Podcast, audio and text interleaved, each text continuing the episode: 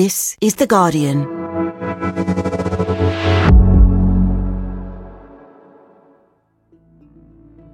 As Labour meets for its annual party conference, we're doing something a little bit different. For the next two episodes, we're handing over to our political correspondent, Kiran Stacey. He'll be taking us back to the last time the Labour Party were on the cusp of retaking power a year out from an election, and hearing how history has been written by Labour's election winners, the people around Tony Blair at the time. And he'll be asking, what, if anything, can the current Labour leadership learn?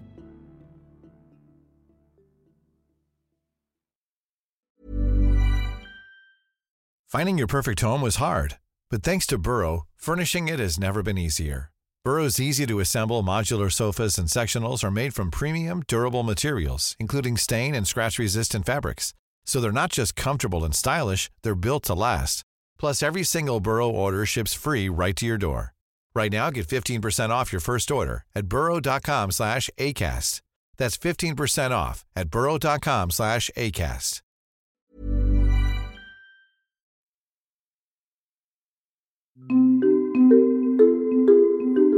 Once upon a time, Keir Starmer was a very different kind of Labour politician. He was an ally of Jeremy Corbyn and unapologetically a man of the left. But over the last year, he seems to have moved closer and closer to a very different former Labour leader. Today, after four defeats, just as in 1997, we have new leadership and a renewed sense of purpose and mission. It's not just that Tony Blair has started to appear on Labour Party videos again. Keir Starmer has shown strength, determination, and intelligence in setting Labour back on a winning path. Or that Starmer is speaking at conferences organised by the Tony Blair Institute. Thank you so much for, for, for the speech. Uh, before we get on to the substance, how, how are you enjoying Prime Minister's questions? I'm a bit out of practice. They're even starting to sound the same. Ask me my three main priorities for government, and I tell you education, education, and education. We need three things growth, growth, growth. The Labour government today is not the political arm of anyone other than the British people. Once again, the political wing of the British people. In a way, it's obvious why Starmer wants to copy Blair. Labour's landslide victory in 1997 provides a blueprint for how the party can win after more than a decade in opposition. But 1997 and what came before it is shrouded in myth making and false memories.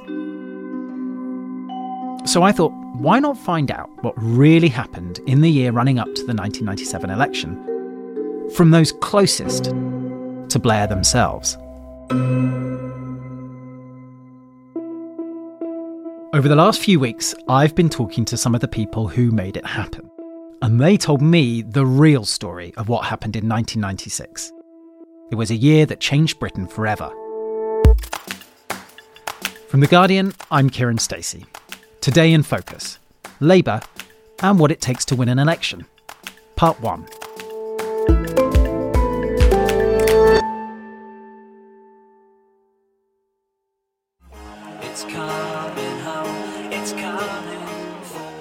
It's the mid 1990s. Britain was feeling pretty good about itself.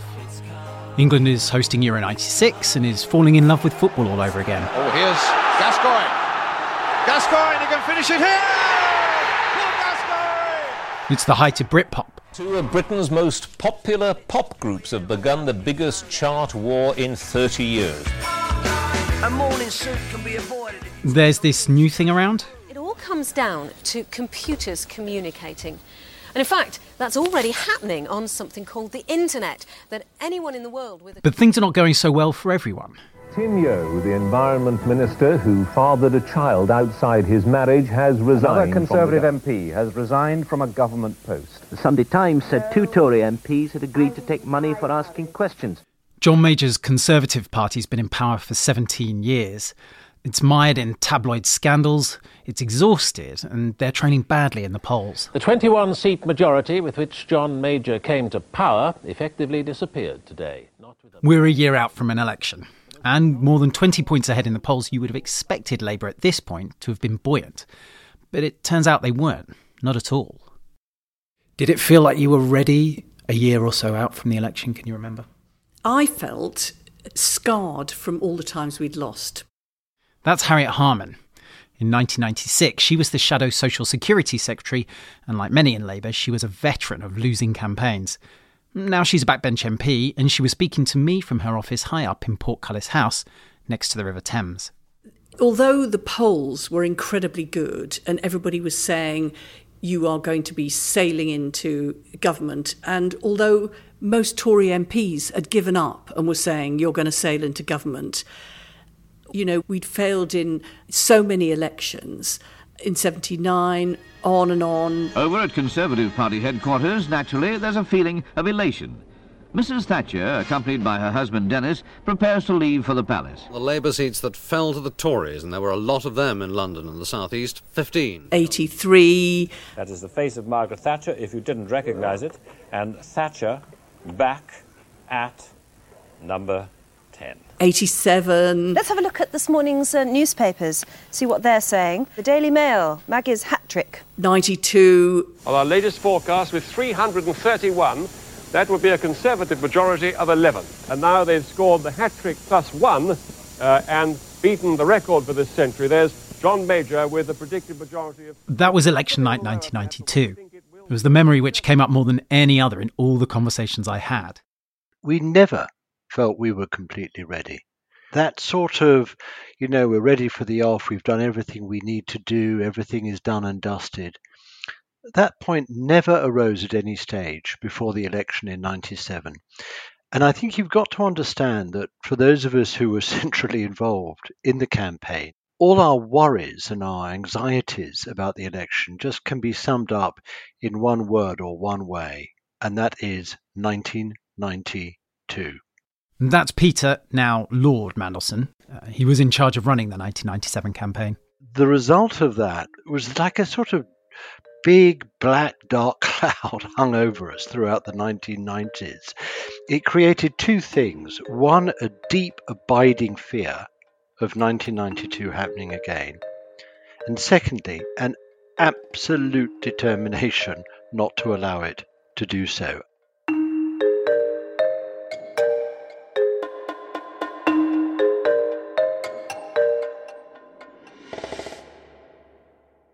Mandelson was absolutely central at this time. He was working in Blair's office with the fellow strategist, the late Philip Gould, and of course, the head of communications, Alastair Campbell. In Gould's book, he says that they went into 1996 with a very Blairite mantra reassurance, reassurance, reassurance. How important was reassurance for you during that time, and why were you so obsessed with that? Well, it's interesting. I've forgotten that Philip had said that. I, I'm not sure that's quite right. I think we were trying something even more tricky, which was reassurance alongside the promise of radical change. So we were basically saying New Labour is an agent of change. We want to change the party and we want to change the country and we want that change to be big.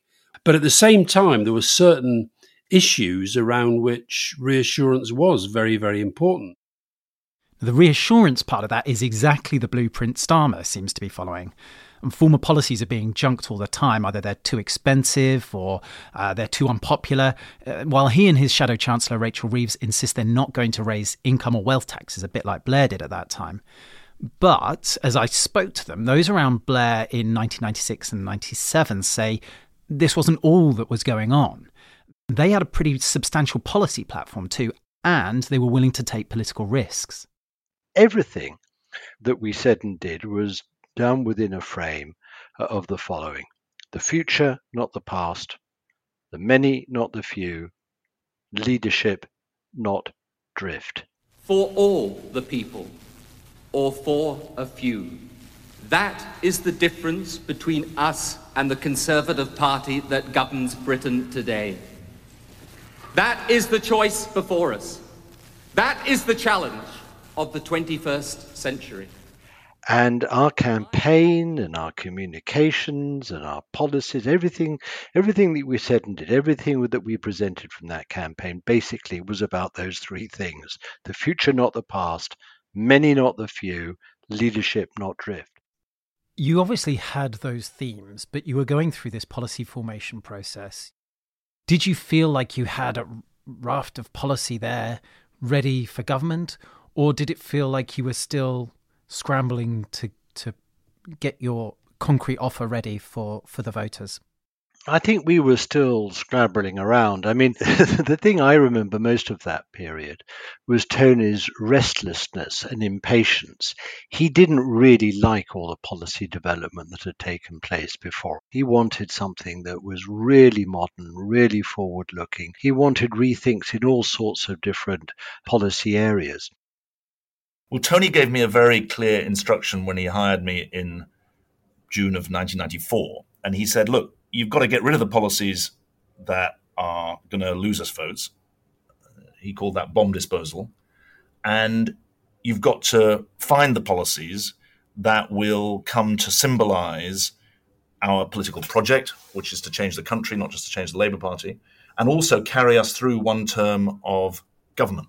You might recognize that voice. That was, at the time, the man who was tasked with coming up with the policies and writing the election manifesto, a 31 year old whiz kid with the nickname Brains. Now he's better known as David Miliband. So tell us about some of these bombs that you had to dispose of then. Can you remember any specific policies you had to junk? And what was, was it difficult to, to get that through a party which had previously supported those? Well, for my generation, we'd seen that in the heat of an election campaign in 1992, different answers about child benefit and national insurance can blow up in a very bad way. And so, one of the things that Tony's legal training, I think, really helped him with was really driving into policy detail to make sure it wasn't going to blow up. Tony Blair has set out the main policies on which Labour will fight the general election. Gone are Labour's past commitments to uprate pensions in line with earnings, to raise child benefit and increase national insurance contributions in are the expected commitments to a minimum wage, the social chapter, a Scottish Parliament. We uh, announced that the minimum wage would be set by a low pay commission, for example. We said there would be a referendum on devolution in Scotland. And those were ways of trying to take the risk out of uh, a Labour vote because we'd been out of power then uh, 17, 18 years. Okay, so here's a taste of what they mean by radical but with reassurance. You introduce a minimum wage for the first time, but you also set up an independent body to decide how much it should be. You set up a parliament in Scotland, but it has to be approved by a people's vote first.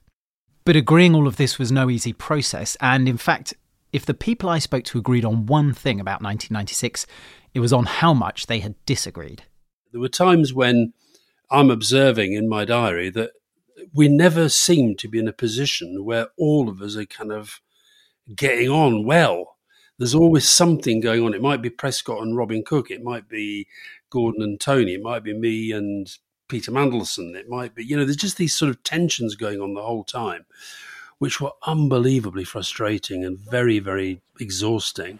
Today's humiliation for George Robertson marks the party's third change of policy in as many months.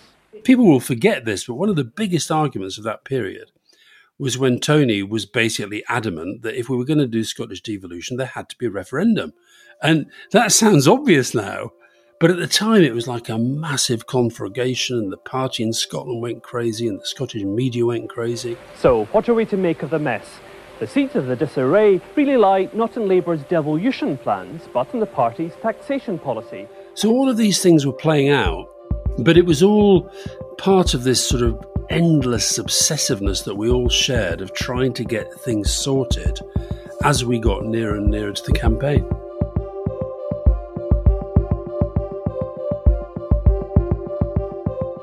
And of course, it wasn't just internal conflicts within the party that were going on. The party was also fighting with its traditional backers. Potentially embarrassing challenges taking shape for the week ahead on his policies and on his party management one meeting at the TUC where Tony was there as leader and I was there as Shadow Secretary of State for Employment. And I put forward my presentation as how we should go to a low pay commission and not have half male median earnings. They were in rampant opposition to it. It's the bid to fix the minimum wage at £4.15 pence an hour. Tony Blair has always insisted that the rate shouldn't be settled until after Labour are in government. But the votes of the big unions are lining up against him. So we adjourned to sit in different rooms. It's a very TUC like thing to do. And Tony said, if it's a question of there being a row or a fudge, I'd rather have a, and at this point I was like poised. what is it going to be? But I mean, I should have known a row. And that's the thing about Tony is that he knew that the public needed clarity. And therefore, we had to have the internal rows in order that we could have clarity with the public. So, this was the bomb detonation that David Miliband was speaking about and which Blair was so keen on. For many in the Labour movement, though, as Harriet Harman was saying, you could tell it was far simpler than bomb detonation. It was selling out. Back in 96, were people accusing you of being policy light? All the time we were being accused of being, oh, well, you're New Labour, that means that, you know, you've dropped socialism, you don't stand for anything anymore. You're just a media confection, you just say and do anything to appeal to the voters. Blair, well, Blair's Bambi. He doesn't really stand for anything. He couldn't say boo to a goose. He just sort of charms everyone, gets them into a room, says what they want to hear, and then comes out, you know, pretending that everyone's sort of singing from the same hymn sheet, but actually they have no idea what is on the hymn sheet. I mean, this was said constantly by the right wing media, and then, of course, as usual, echoed by the broadcasters. The word socialism, though, has disappeared amid the glitz of team photos and credit card style policy summaries. And by the way, it wasn't just the substance that's being ripped up at this point. Labour's entire style of campaigning was changing too. There is a big idea here. It is about creating a society that is genuinely one nation in which we seek to realise the potential of all our people. That's maybe a bit cheesy now, but you've got to remember that illustrating party broadcasts with computer graphics and setting them to pop music, all of that felt revolutionary at the time. Get out there, within, within your organisations, within the workplace, within your neighbourhoods, within your communities, and represent Labour.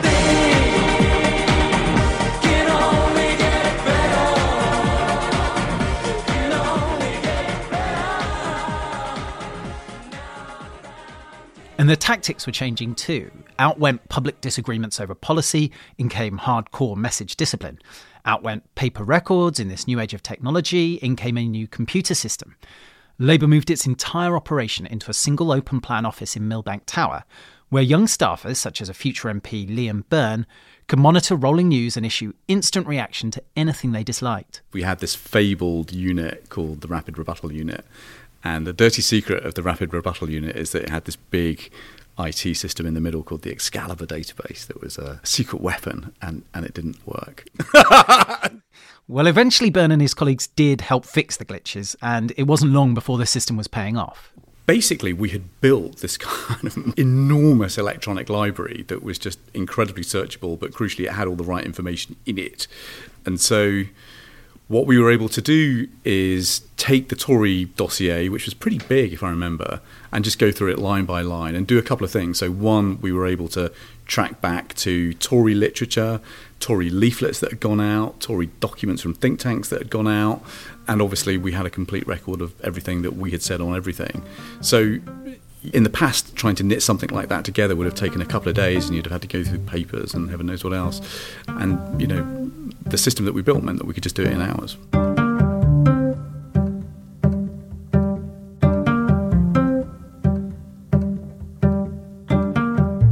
This new, more efficient backroom operation still is remembered today. It also allowed Alastair Campbell and his team of spinners to get their message out quickly and ruthlessly. In the end, you became famous for having quite a combative approach, I think, to Fleet Street and the lobby, perhaps. Did it feel that way in 96? Were you standing up in a way that former communications directors hadn't to journalists and their editors? Or were you having to be a bit softer in your approach at the time? Um, look, we were going to take a different approach to the media, no doubt about that. I think a lot of my thinking on it was formed by having been a journalist on the Mirror watching the way the rest of the media operated in relation to Neil Kinnock and, and before him to Michael Foot. And I was absolutely determined that was not going to happen. It wasn't a deliberate thing. I didn't want to go around sort of having fights the whole time. But part of it was to make sure the media understood that if they were going to write crap day after day after day, I was going to call it out. For some of the newspapers on the right, at the simultaneously we were trying to court them. We were trying to neutralise them essentially. But sometimes that meant calling them out publicly. The Murdoch press had been monstering us, election in, election out. And Tony went off to a Murdoch sponsored conference somewhere in the South Pacific or wherever it was in order to do whatever it took to actually get them off our back. And the idea for Labour Party activists of seeing a Labour leader consorting with Murdoch, absolutely, they were horrified. Tony Blair has been actively courting Rupert Murdoch, even travelling to the other side of the world to speak to a conference of his executives. While there may be no overt deal to win over the Sun, Rupert Murdoch was reassured by Labour's stance on the Broadcasting Act the party opposed restrictions on owning both newspapers and TV stations. I didn't feel terribly comfortable about some of the things we had to do to sort of keep the Murdoch press broadly on board. But, you know, I remember Tony saying, look, if you've got a dog in the corner and you're worried it might have rabies, you know, you want to keep it in the corner. and that's kind of that's kind of how we how we viewed it. But when we went out to Australia to see Murdoch and Tony you know, it was pretty controversial at the time. Tony spoke to all the editor, the, the News International editors who were out there. And Paul Keating was Australian Prime Minister at the time, and we spent some time with him beforehand. And I remember him saying something I thought very revealing. He says, Look, the thing you've got to remember about Rupert, he said, is his first number one interest is Rupert, number two interest is Rupert, number three interest is Rupert, business interest, then he's got the family, and the rest of it doesn't really matter.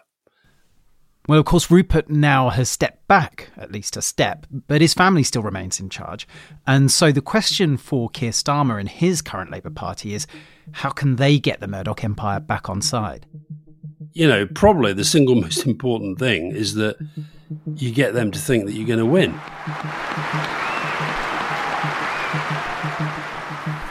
Friends, colleagues. Coming up. This week, Keir Starmer gets to make what will almost certainly be his final conference speech before an election. So, what did Blair do with his in 1996? This year, we meet as the opposition. Next year, the British people willing. An end to 18 years of the Tories, and we will meet as the new Labour government of Britain.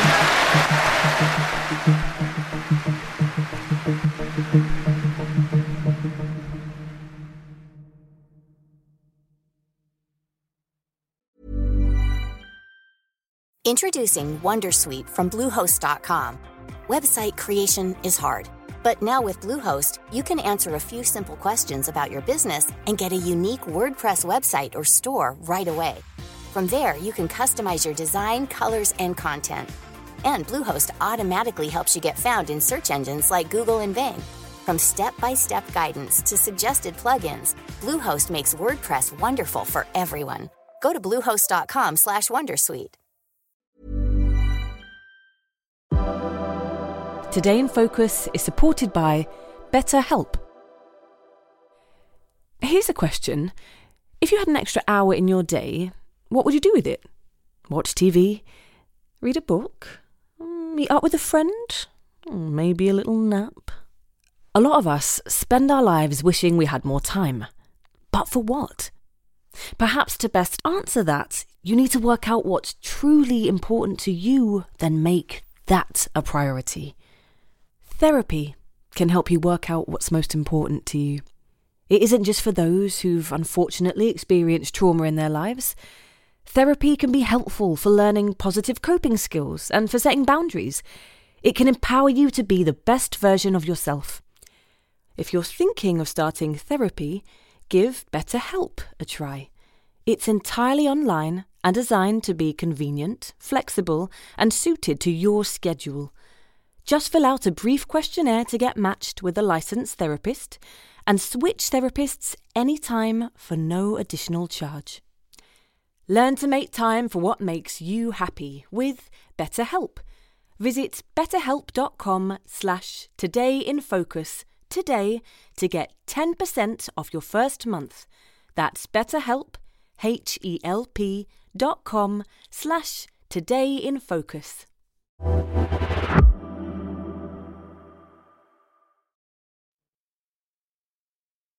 Okay, we're in September 1996. We're in the seaside town of Blackpool. This is Labour's last chance to show to the public who they really are. Now, everyone knows that an election is coming, and this is going to be the final conference before it. It's a stage to take all of those ideas, all of those policies, and this new way of communicating, and to blend them into a major political speech that is going to propel Blair towards a winning campaign. We were back in Blackpool, which was the scene of our Clause 4 speech of two years before an incredible uh, conference hall, absolutely packed to the rafters. Um, it was always incredibly nerve shredding because it was still in the days of printers and floppy disks and all night speech making sessions and making sure that we don't say things that are wrong and making sure that we cover every angle. We put a lot of work into those speeches. I mean, uh, of all the speeches, the conference speeches were the ones where, you know, a lot of late nights, a lot of kind of agonizing, a lot of endless arguments about, you know, literally two words. We are on the same side, the same team, and Britain United will win. And after all of that, all of the internal rows, all of the courting of the press, what exactly was it that Blair was presenting to the nation? Ask me my three main priorities for government, and I tell you education, education, and education. What it was also able to do was to demonstrate that we were the party of aspiration, absolutely central to New Labour, to Blair's credo, and and how we were positioning our appeal to the country uh, as a whole. And because we were so committed to aspiration, we were going to use that escalator of education to uh, enable people to realise their potential, to realise uh, uh, their dreams. As Mandelson and Miliband both told me, they didn't want to appear triumphalist. But the country was in a good mood. England's footballers had done well at the Euros, and Blair did want to tap into just a bit of that. 17 years of hurt never stopped us dreaming Labour's coming home.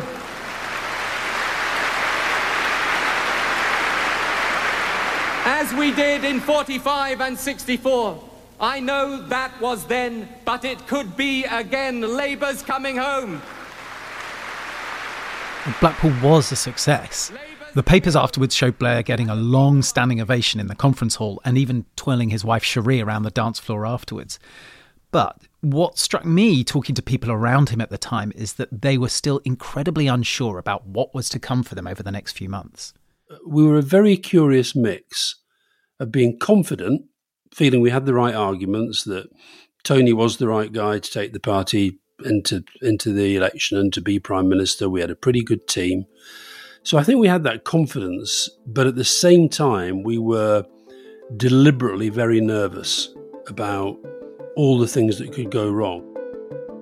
Now, all that remained was for the Prime Minister John Major to go ahead and finally call the election. Good morning.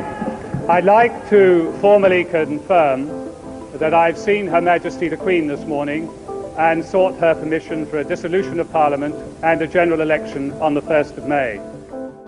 That's all coming tomorrow in part two. And you can follow rolling coverage of the Labour Party conference from Liverpool this week at theguardian.com. I'm Kiran Stacey. This episode was produced by Lucy Hough and Sami Kent. The sound designer was Rudi Zygadlo. The executive producer was Phil Maynard.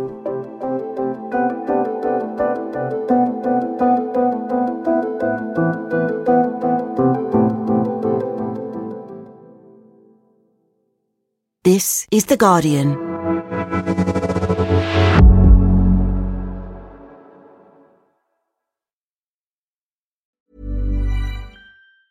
Tired of ads barging into your favorite news podcasts? Good news. Ad-free listening is available on Amazon Music for all the music plus top podcasts included with your Prime membership. Stay up to date on everything newsworthy by downloading the Amazon Music app for free or go to amazon.com slash news ad free. That's amazon.com slash news ad free to catch up on the latest episodes without the ads. Some places take you away. Some bring you together. Marathon does both. Marathon is Florida's family key with something for everyone. You'll find museums and wildlife refuges, wide open beaches, miles of warm, clear water, and the historic Seven Mile Bridge. For more about Marathon and the latest safety protocols, visit flakeys.com/marathon.